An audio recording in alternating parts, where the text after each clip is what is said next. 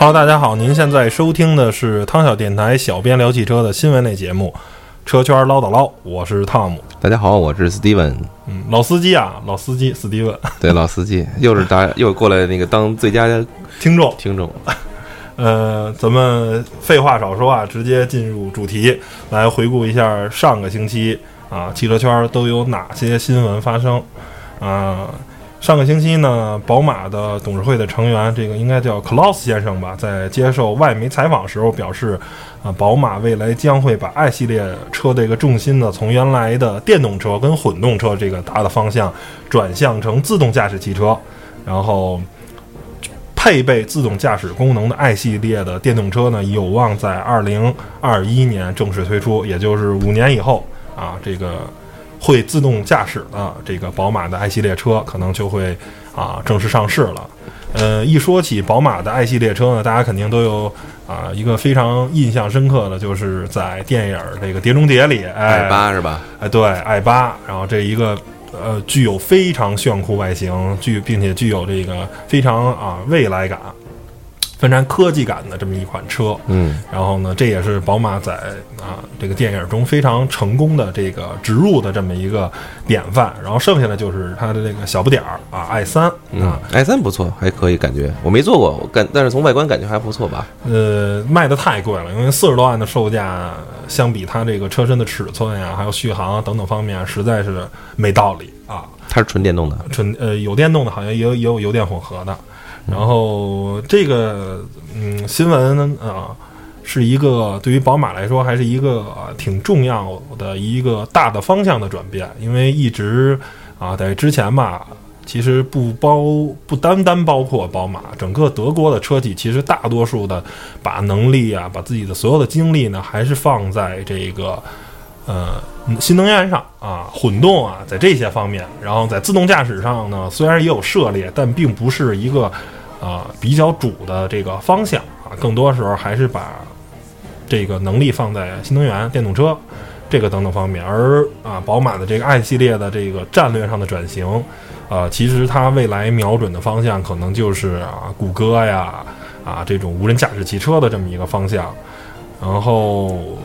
我相信吧，呃，以宝马的实力来说，呃，做造一个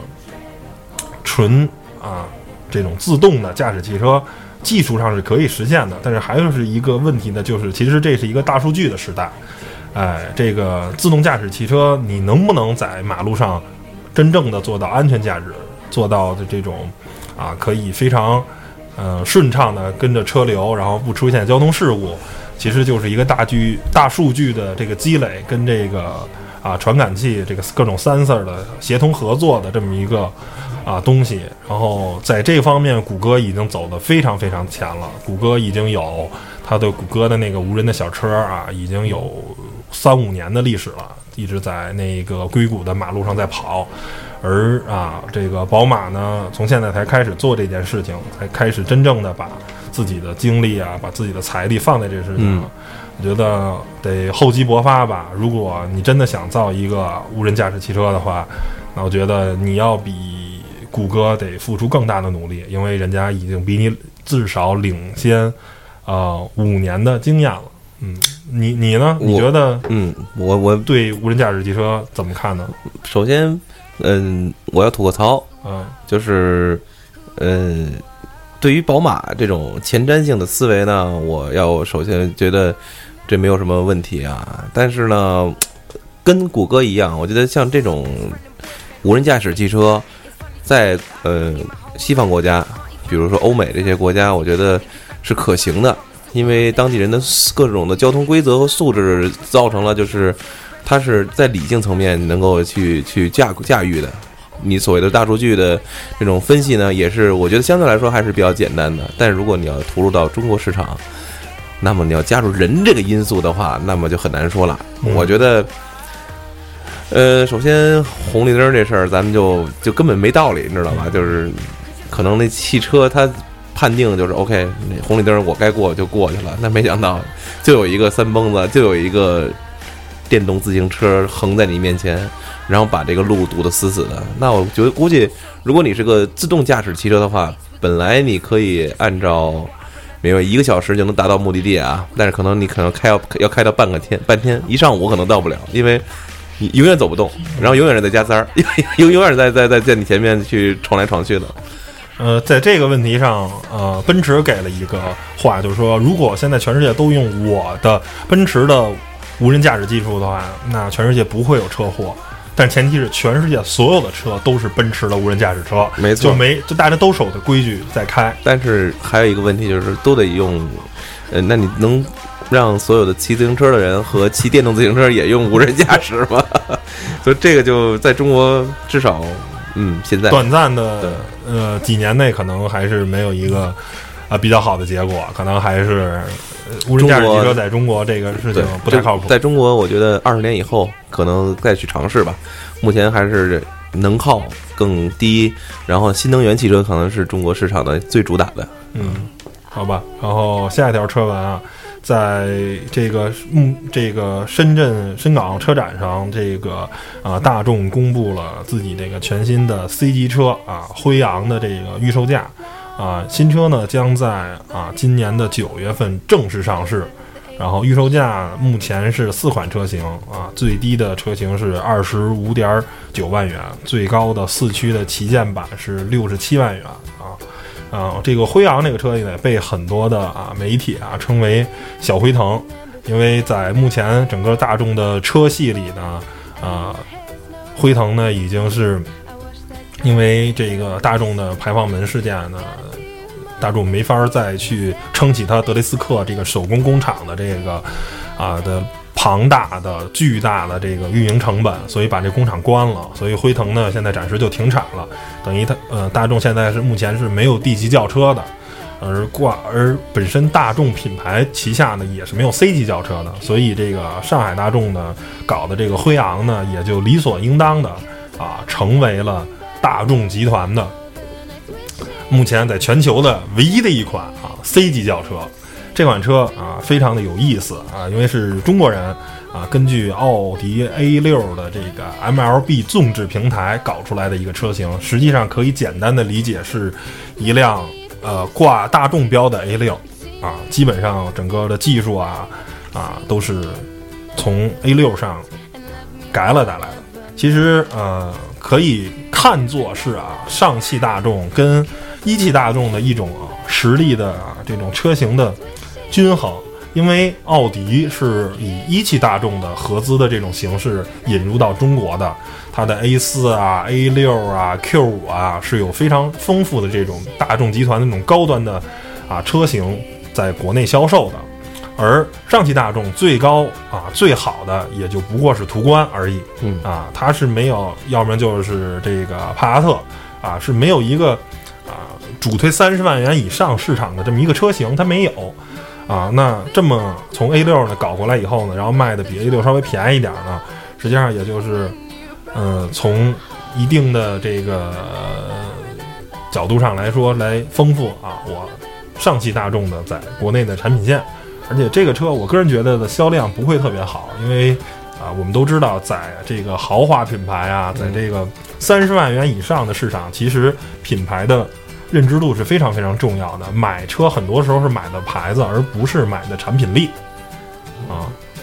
，Steven，你如果有四十万或者五十万这个预算，你会买一辆辉昂吗？还是会买一辆奥迪 A 六？嗯，那首先要说，抛开这个品牌来讲，这两种车型你刚才也说了，都是 MLB 的平台上一个呃叫衍总生的产物，对衍生的产物。那它的那个车辆的品质和它所承载承载的配置，那它的区别配置方面，如果是同价格的话，毫无疑问肯定是这个辉昂会更更好，因因为为因为我我本身车标的话，奥迪车标都得值五万块钱因为我我是开过 A 六啊，我也感受过 A 六的这个纵这个驾驾驶的这个这个感受，呃，我可以说就是一分钱一分货，确实是让你感受非常的那个沉稳，而且的你的操纵感也非常的强，然后那个提速啊各种，因为我开那款是四点五 TFSI 的那个那个不是四点五，那叫四五 T。啊，对，四五啊 TFSI 的，然后呢，应该是相对来说 A 六里边配置较高的一一款了，应该是。呃没没，如果没记错啊，可能是三点零 T 的发动机，我查一下啊。那么它的这个售价是那个应该是六二点五 V 六的那个自然吸气发动机。那如果说横向去比较的话，那这款车就是四十五 TFSI 的那个售价应该是多少呢？应该是六十万到七十万。啊，那如果说辉昂的话，那可能是在四十万左右，对吧肯？定要肯定要便宜啊。如果说对于驾驶四更五是五十二万，五十二万。对吧？五十二万。那如果它的价格能比它要低，可能百分之三十，如果是我的话，我可能会更会选择这个大众品牌吧，因为价格是一样的，然后你的驾驶感受是差不多的，可能我会选我我可能不太在意这个品牌这个东西，或者说不太在意这个虚的这个东西。我觉得一分钱可能更拿更少的钱获得更多，就是凭同样的这种驾驶感受的话，我更赞成这一点，嗯，好像卖的还贵呢。是吧？呃，辉昂好像卖的还贵。我看这边二零一六款的四五 TFS A 六是卖五十二万四千九，嗯，但是呢，四八零 TFSI 的。应就是辉昂该是同对辉昂是卖五十四万，还有倒置两万块钱，那那就是是什么道理？那什么道理呢？就是卖情怀嘛，因为小辉腾嘛。辉腾是吧？对，应该是配置要高啊。这现在因为车还没上市呢，具体的配置表还没有出来，没有办法。那那我就不选了。没有办法做一个特别细的这个比较啊。但是其实以发动机啊还有平台来说，其实两个车是差不多的。那目前这么看来的话，啊卖的还真是不便宜。嗯，行吧，然后咱接着不聊了就，不聊了。确实这个情怀太大了。嗯继续看下一条这个车文啊，啊。就是奔驰啊，计划推出全新的 SUV 啊，嗯这个命名的形式呢，应该是叫做 GLB 啊，是作为啊宝马 X1 的这个假想敌。而这款车呢，其实也是用的跟 GLA 相同的平台打造，不过啊，应该是在车身尺寸方面是一个更大的这么一个优化啊，更大的一个车身。嗯呃，熟悉奔驰的人都知道，奔驰在两三年前嘛，采用了全新的这个命名方式，啊，它的从最小的车 A B C E S，嗯然后呢，对应的啊 S S U V 呢就是啊 G L A 啊 G L C G L E 啊 G L S，还有啊最传统最硬派的奔驰 G 啊。然后呢，在这个酷配车型呢，就是从 CL 啊、CLA 啊、CLS 啊，就是这么命名的。其实它是啊，用这个 A、B、C 啊、ES 来命名它整个旗下的全部的车型。那这款 GLB 的这个车型呢，就是其实从名字也能看出来啊，它是介于 GLA 跟 GLC 之间的啊。呃，GLA 其实啊，算是一个呃紧凑型的这个，呃，难看不难看先说吧，这是一个小车，然后呢，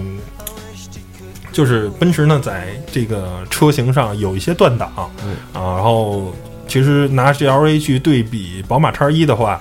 啊，感觉宝马叉一在任何方面啊，在尺寸方面啊，尤其是在新的新一代的一个全新的宝马 X1 前驱平台以后，它的空间方面其实做的还是相当不错的，而奔驰呢没有一个真正的能拿得出手的对手，因为 GLC 啊，小蓝是中型 SUV 啊，然后呢，想拿一个全方面可以跟 X1 去刚正面的紧凑级 SUV，现在奔驰没有这样的产品。然后呢，也是借着全球这个 SUV 大热吧，然后奔驰呢推出了这么一个 GLB 的这个车型，啊，也是来丰富整个它的产品线。我觉得未来，呃，这个车是有实力跟宝马 X1 去一较高下的啊。其实现在可以看到很多豪华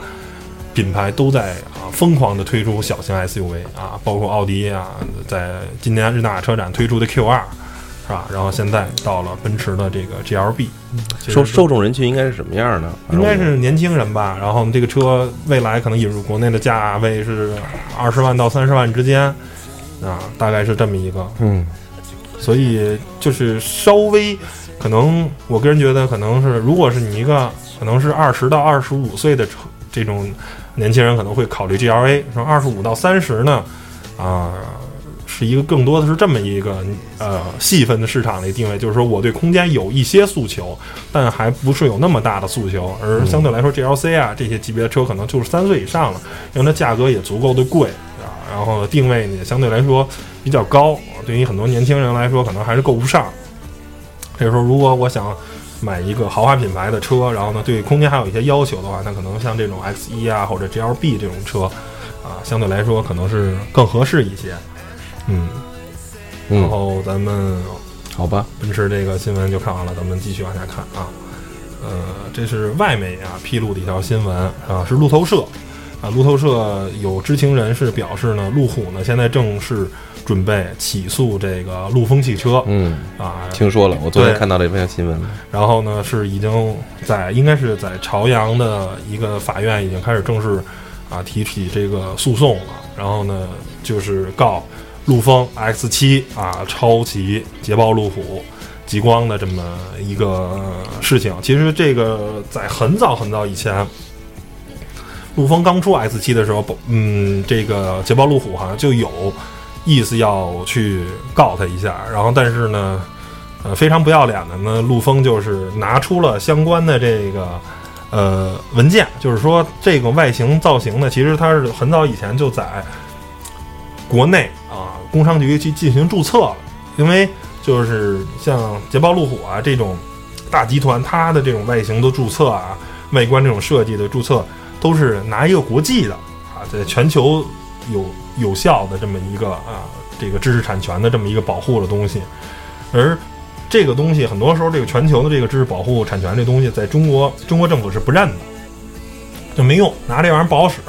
你必须得在中国啊相关的这个产权去注册，而且这个时间是很长的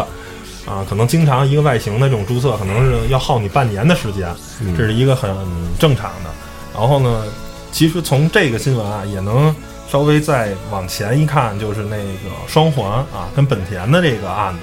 然后呢，本田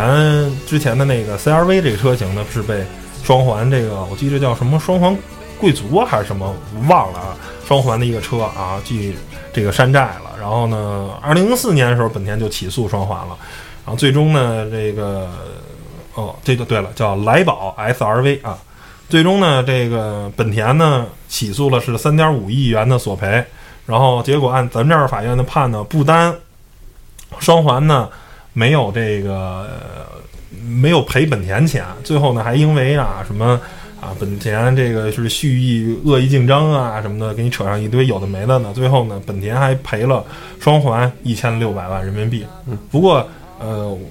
值得庆幸的就是现在双环这个车企已经就是快完蛋了。就是虽然你把本田弄得一点招都没有，但是最终你也得到了恶果，就是靠山寨别人啊，靠这个个这叫什么来着？呃，不良竞争啊的车企，最终也得到了一个应有的这个报应。你也没卖的怎么样，你的车也不怎么样，所以我个人觉得啊，如果对知识产权是内心有一些敬畏，对原创是有一些敬畏的人，我三个字儿，不要脸，你知道吗？不是先呃那个呃叫什么来？那个七个字儿，多行不义必自毙，这就是然后俩字儿，活该，你知道吗？对，然后我觉得就是从消费者吧，如果你真的啊内心中还对啊知识产权有敬畏的话，我觉得千万不要支持这些车企，是吧？我觉得有同价位有这么多车企在用心的造车，而且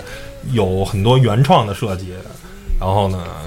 现在很多自主品牌的车造的也真的很漂亮啊，都是如果我没有能力把车设计的漂亮，我可以雇国外的团队啊，我可以请国外的设计师啊，我可以找国外的专业的设计公司去帮我设计啊，我没有必要去简单粗暴的去山寨一个这么一个呃一个车型，而且陆风啊，你这是在两年前的事情了，比如说啊，倒退十年二十年，中国汽车工业还很薄弱啊，可能都没有钱去请国外的设计团队，现在可不是了，现在中国车企都很有钱，然后你还这么下贱的去抄别人，我觉得这个绝对不是说能是一个正向发展。如果中国车企都这样的话，那那才是真正中国汽车行业的悲哀。嗯，那永远咱们，你作为一个抄袭者，你是永远不可能超过人家原创者的啊！抄袭是永远都是。嗯、就跟前两天看的这个呃高晓松在讲音乐的盗版跟正版的时候，啊，举了一个例子，他说他们最早的时候啊做正版音乐，然后呢盗版盗的很快嘛，然后后来有一次谈话，然后呢说你们给我十天卖正版，十天以后你们再卖盗版行吗？盗版说那不行，那怎么着怎么着？他说我这个要是早不卖呢，以后可能就没机会了。高晓松他们说，如果我们就卖五天的话，我们都活不下去，我们都没有音乐了，我们都生产不少音乐了，你们又盗盗版盗盗谁的去？就是这么一个不太恰当的例子。那同样换到这个，呃，其实人家倒不至于说倒不下去啊，人家倒不是做做这个正版汽车，做原创汽车，人家日子会活得非常好。因为除了中国以外，还有其他市场，因为人家还有真正的汽车上的技术啊，你是山寨不了的。那你的车企永远都是这种简简单单的去山寨外形。如果你能把技术山寨来也行，问题它是山寨不了技术的，它就是一个山寨一个外形啊。我觉得这是一个特别可悲的事儿。我觉得这个也是跟多年啊中国人对于知识产权这种教育，嗯缺乏的这么一个。呃，算是一个后果吧。咱们都觉得啊，音乐不应该花钱，这不应该那花钱。同样是啊，我要买一极光的话，可能得花三四十万。而如果我买这个陆风的 X 七的话，我十几万、十五万块钱就可以把一个开回家，而且淘宝上稍微买一个中网啊，花个几百块钱，换完了就，哎，看着还挺像的，哎，看着逼格还挺高的。我但是我觉得这真的，反正对于啊一个汽车媒体的从业者。我非常鄙视陆风的这种做法，非常唾弃陆风那种做法。我也非常鄙视买陆风 X 七的这些车主，我觉得你们就是傻叉儿！我靠，你们不应该支持这种做法。就是在明明啊，如果假如只有陆风叉七，十五万就没有其他自主品牌的 SUV 了，那也无可厚非，是吧？问题是有像长安 CS 七五、什么东南 DS 七、广汽传祺 GS 四、吉利博越，有那么多有竞争力而且原创度相对来说还比较高的车型，你不去支持，非去支持一个所谓有极光脸的陆风 X 七，是吧？你们不是傻叉，你们是什么？是吧？就为了便宜，为了装叉呗。就就是为了便宜，就是这个装叉。但是怎么说呢？啊，觉得对知识产权吧，对原创者有一个敬畏吧，不然的话，这个时代啊，真是挺可悲的。嗯，你呢？有什么对这事儿想想骂两句的？刚刚才你说说到就是本身呃。等于说，原告成了被告，嗯，然后呢，不但没有得得到法律应有的这个赔偿，反而又自己还搭进搭进来功夫，搭进来钱。对，嗯，从这个角度来讲，我不知道是法律到底是这个是怎么去去衡量这个事情的。是是这样，就是像之前宝马也告过，好像也是光也是告的双环吧，忘了，反正就是历来啊，在中国这种，呃。国外的这种原创者告中国这些仿制者，这种官司一般来说就没有赢过。嗯啊，一是说国外那些拿的外观的设计是全球的这种啊，可能去哪儿这咱们不太知道，反正拿了一个全球的知识产权的这么一个东西。但是中国的时候很多时候是不认这个的，你得必须在中国去注册，这是法律上的。第二个呢，咱们就是所谓抱着这种狭隘的民族主义的这种啊，对自主品牌车企的这种支持啊，一般就是说，哎，我要是。我不能有点像那个汉奸那意思啊，嗯，哎，我这不能支持外国人，我得支持中国人。但实际上，你这么狭隘的民族主义，其实你是汉奸的帮凶，他们才是汉奸，对，是吧？你不是拿好的产品，只是拿啊这种特别烂的东西，然后呢狭隘的利用民族主义的这种，然后造一堆破车，然后卖给中国人。我觉得这不是，是吧？现在有那么多车企在用心的造车，包括你可以看日本、韩国的这些。啊，车企的崛起是吧？人家确实在早期可能也是山寨，也是这个用比较啊恶劣的手段，然后完成了最初的原始积累。但是啊，稍微发展起来，人就开始一代一代的造自己的车了。而中国现在你可以啊，从两千年吧开始，是中国这个汽车开始。啊，井喷啊，开始爆发的这个元年，到现在我们已经有十五年、十六年的造车的历史了，没错。而且我们的车企也有足够的钱了。然后你还现在这个年代还在山寨，包括众泰，一直山寨，一直山寨，几乎每款车都在山寨大众啊，或者保时捷啊，或者奥迪的那些车型。那如果你还支持众泰这种车的话，我觉得真的是一个特别可悲的事情。那那些用心的、踏踏实实造车的车企，你不去支持，你去支持这些。啊抄袭者，支持这些啊山寨者的话，那那那些用车用心造车的车企，说说点私心，那他们多伤心啊！是吧？这我用心了，造了这么多的产品，你不去支持我，就是因为它长得像某某某车型，因为它长得像 Q 三，因为它长得像迈看，因为它长得像 Q 五，像途观，你就去买众泰的车，或者你因为长得像极光，你就去买陆风 X 七。而这些车企用的其实都是三菱技术的发动机啊，都是从东改了点车型，又西改了点的东西，然后传出这么一辆车，然后其他的一些正面研发的车型，车企没有得到特别好的支持，嗯这不是一个挺悲剧的事情吗？这嗯这其实对于啊行业来说是一种恶性循环，嗯并不是一个正向的发展，是吧？那那未来这这些真真真心想造车的车企怎么办呢？是吧？谁来支持他呢？是吧？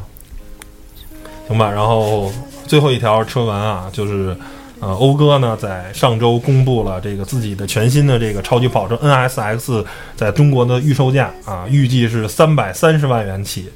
呃，不过大家可能很多回认为这个车卖的特别特别贵啊，卖三百三十万，然后同级别的话都可以买到九幺幺的什么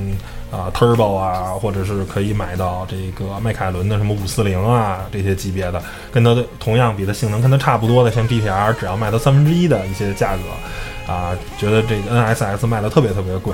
呃，不过大家不用着急啊，因为这个车在中国只得到了三辆的配额，就是你想买啊，你吐槽这个车卖的贵还是不贵的话，其实很有可能这三辆车是吧，已经都卖出去了，或者是对有非常有讴歌 NSX 这个情节的土豪们已经把这车买走了。而且买这辆车，同时还送一辆本田的 CBR 五百 R 的一个摩托车啊，这个摩托车好像可能值个十万块钱左右吧，啊不不太不太知道啊，可能大概是啊，这个排量呢，大概可能值个十万块钱的左右。然后 NSX 是讴歌啊，或者说是本田也好的曾经的一个辉煌啊，嗯、是一辆号称日本东瀛的法拉利，是一款非常高性能的车。然后呢，呃，塞纳在本田车队的时候，也是对这辆 NSX 亲自进行了这个啊技术上的指导。然后这辆车是一个特别牛的一辆车。然后呢，本田或者讴歌把这辆车复活了以后呢，然后呢再重新卖的话，其实说实话，呃，懂塞纳情节的人，懂第一代 NSX 的这个情节的人，可能到现在已经不玩超级跑车了啊。其实是一个因为中间断档的时间啊有些长。第二个就是说，讴歌它毕竟啊，它只是一个豪华品牌，而且它要把车卖这么贵的话，其实相比法拉利啊、兰博基尼啊或者迈凯伦这些传统的跑车品牌来说的话，它并没有品牌上的这种优势。所以这个车其实更多的时候是讴歌的一个炫技吧，本田的一个炫技。我能造出一个这么牛的一个车啊，技术本田也好啊，Fantech 也好啊，更多的是一种品牌的宣传。就像当年大众造布加迪一样，其实真正这个布加迪的车能赚多少钱呢？啊，这更多的时候可能真的是入不敷出的这么一个呃情况。然后呢，说到讴歌，其实是一个非常悲惨的品牌啊。在北美的话，讴歌还是有相当不错的市场占有率，嗯它基本上在豪华品牌中也能排在啊、呃前五啊、前七啊这种位置啊，可能是紧随在奔驰、宝马，然后凯迪拉克呀这些传统的美系的这种豪华品牌啊，传统的这些强者，然后后面一点呢就是讴歌了啊，嗯甚至它比捷豹路虎啊、比英菲尼迪可能还稍微强一点，在北美市场上。嗯但是在中国市场，讴歌就是卖的最惨最惨的豪华品牌。我没有记错的话，它上五月份好像一共才卖了两百多辆车，啊，它就是它它是产品线是有七八款、五六款。我曾经在那个就是呃，我记着好像刘德华做过一个他的电视广告在，在刘德华倒不是前几年了吧，好像是。刘德华现在不是，现在冯绍峰是讴歌的这个我知道主要的我之这个代言人。前最开始的时候，我第一次知道有讴歌，真的是知阿普我知道第一次有讴歌的时候，是因为刘德华的一个广告。嗯但是可能是不是因因为中国市场的这个受众人群，或者中国市场的这个汽车的消费者对于这个品牌的这个认知度很非常低，认知度非常低的一个缘缘故吧？就是本田怎么说呢？本田其实它是一个不太会做营销啊，然后就踏踏实实造车了。但是在这种啊这种国民车啊，在这些呃这个非豪华品牌中靠口耳相传。嗯，可能我买了一辆思域，我买辆飞度，我买了一辆 CRV，我跟你说，本田的非非常好，你也去开了，你也去试了，对你可能觉得也不错，你就会买啊。这是在这种中低端车这种方式是可行的，但是在豪华品牌更多的时候是讲它的这种文化啊，讲这种传承，是不是？对啊，你靠口耳相传呢，可能这事儿就不太靠谱了。没错。然后还有其次呢，就是讴歌这个车的所有的内饰啊，基本上现在目前现售的这些车，什么 MDX、RDX 呀、包括 TL 这些车，你看着啊，就像十年前的内饰啊，它是这种东西，因为它在北美市场的时候，它把东西设计的比较老，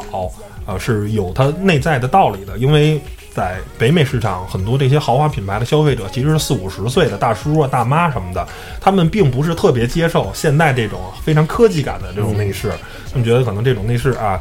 大量都是触屏啊什么的，我操作起来并不方便。啊，我逻辑理解上也有问题。而啊，这种纯按键式的这种东西，我其实他那些大叔们也不太在乎啊，其实就是简简单单的啊，我更在乎这车的安全性啊，更在乎这个车的节油啊，更在乎这个车的啊其他的等等这些方面。而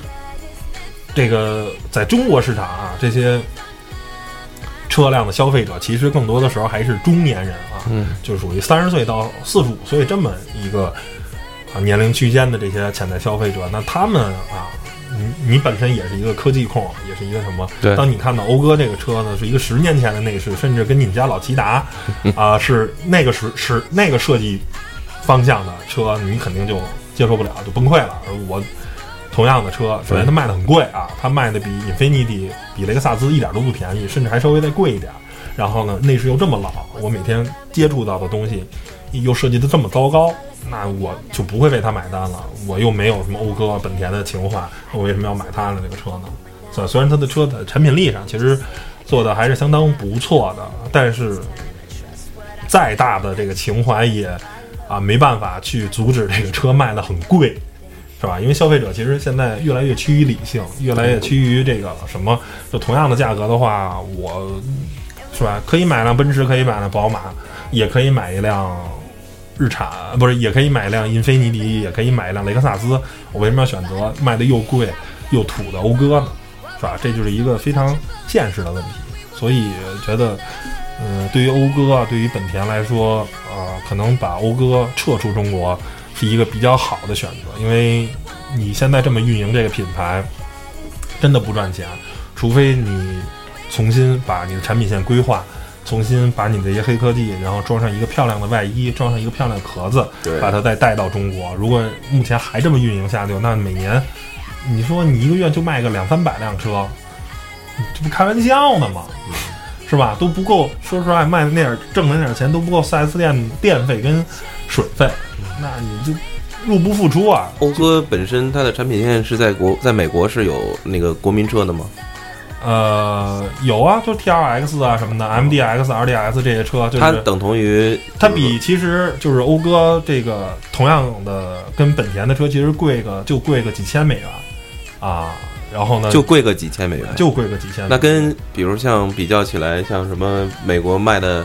可能除了呃日本车比较好的，不是就自己的福克斯，呃就是福特呃福特的系列的，福特的对应的是林肯吗，林肯对哦对应的是林肯，就是本田的在安全系数做的还是很出色的。那车型比较呢？刚才你说的就是车型属于呃本田的哪款车？本田本田 R D X 应该对的是林肯的 M K C，啊然后呢 M D X 对应的是本呃对对应的是 M K X，对应的如果是对应林肯的话，就是一个中型的一个紧凑级的。那是国民车，呃，不算国民车啊，就是在啊、这种嗯，就是市场保有率还可以，基本上在豪华品牌中能排到第七、第六，还属于豪华。那你说呃讴歌，我能不能理解就是它就没有便宜车呗？呃，没有便宜车，没有特别 low 的，因为它是一个豪华品牌，它是本田的豪华品牌。如果想卖的便宜，如果就想卖两万美元的话，你买你买思域就好了。嗯，它基本上可能最便宜的车都得卖到两万八九美元，那三万四万，大概是这个售价区间。在国内售价是多少钱？国内最便宜的应该是 TL 吧，三十多万，那其实就是一雅阁啊，但是比雅阁要卖贵到五到八万。啊，其实里头也并并没有特别豪华那种。首先我也不会选择它的，对对对，就就是确实是。太卖的太贵了啊，觉得真的欧哥的在中国区的高管啊，包括欧哥全球，你得想想了，你再这么在中国做营销的话，不做这种 local 啊这种本土化的这种营销的话，这不是事儿。你不能把美国那套东西直接就搬到中国来，我觉得这个肯定是不行的。车这个东西吧，它其实总结一下这条新闻吧，我觉得就是给我个人感受，呃，现在都说有一种分别心，就是说你买个手机，你跟别人不一样，你或买个什么，就是但是车这个东西吧，还是可能大家趋于趋于一点相同，因为毕竟它是一个大件儿。然后呢，除非你特别有个性，可能我觉得会选择一个比较另类另类的品牌，或者说相对来说小众一点的。但是这种人相对来说少。汽车行业它其实大多数还是靠着它的走量，然后走它的一个它的一个受众人群更多，是吧？我觉得那那好吧，比如说卖最好的，你看还可能还是像原来的这些捷达呀这种。大众级、大众级别的这种车辆，然后呢，能够有更好的这种维修的售后的一个，呃，这个成本能够降低，然后呢，各种的这种呃辨识度，我觉得至少在中国现在这种呃用车环境中啊，我觉得大多数人可能还会选择就趋就是俗一点的，就是更更更容易被大家能接受的，无论是价位也好，还有它的设计也好，所以我觉得。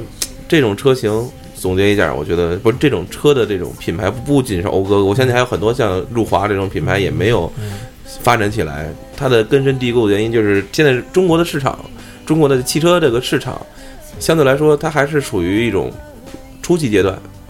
还没有到像欧美那种。大家可能我对于这种品质也好，有一种自己的追求。我觉得至少现在目前大部分的一个百分之八九十的这种人群还是处于这种阶段吧。嗯。呃，我，但是你说初期阶段其实已经不是了，我个人认为已经是在中期阶段了。嗯，因为啊，大家也对汽车啊有一个比较呃理性的认识了，也不是说像像像九十年代或者两二三零五年以前的这么一种啊特别特别不理解啊，特别不懂。但是也有一些神车党啊，比如啊。他一说日本车不买，要买就买德国车，德国车最靠谱什么的。但是有这样的消费者，其实但是大多数的消费者已经趋于理性了，已经知道了啊，什么样品牌的这个车型啊，各自的特点。我是到底是买一个品牌附加值高的，我还是买一个啊皮实耐用的，我还是买一个小众的、富有驾驶乐趣的？其实大多数人还是有一个啊最最这种 general 的这么一种概念啊。行吧，然后本期啊五条汽车新闻都为大家整理完了，也点评完了。如果您觉得我们这个节目啊有意思呢，请您支持啊转发打赏，行吧？那谢谢大家了。本期这个汤小电台小编聊汽车的新闻类节目啊，车圈唠叨唠就到这儿了。谢谢大家收听，拜拜，拜拜。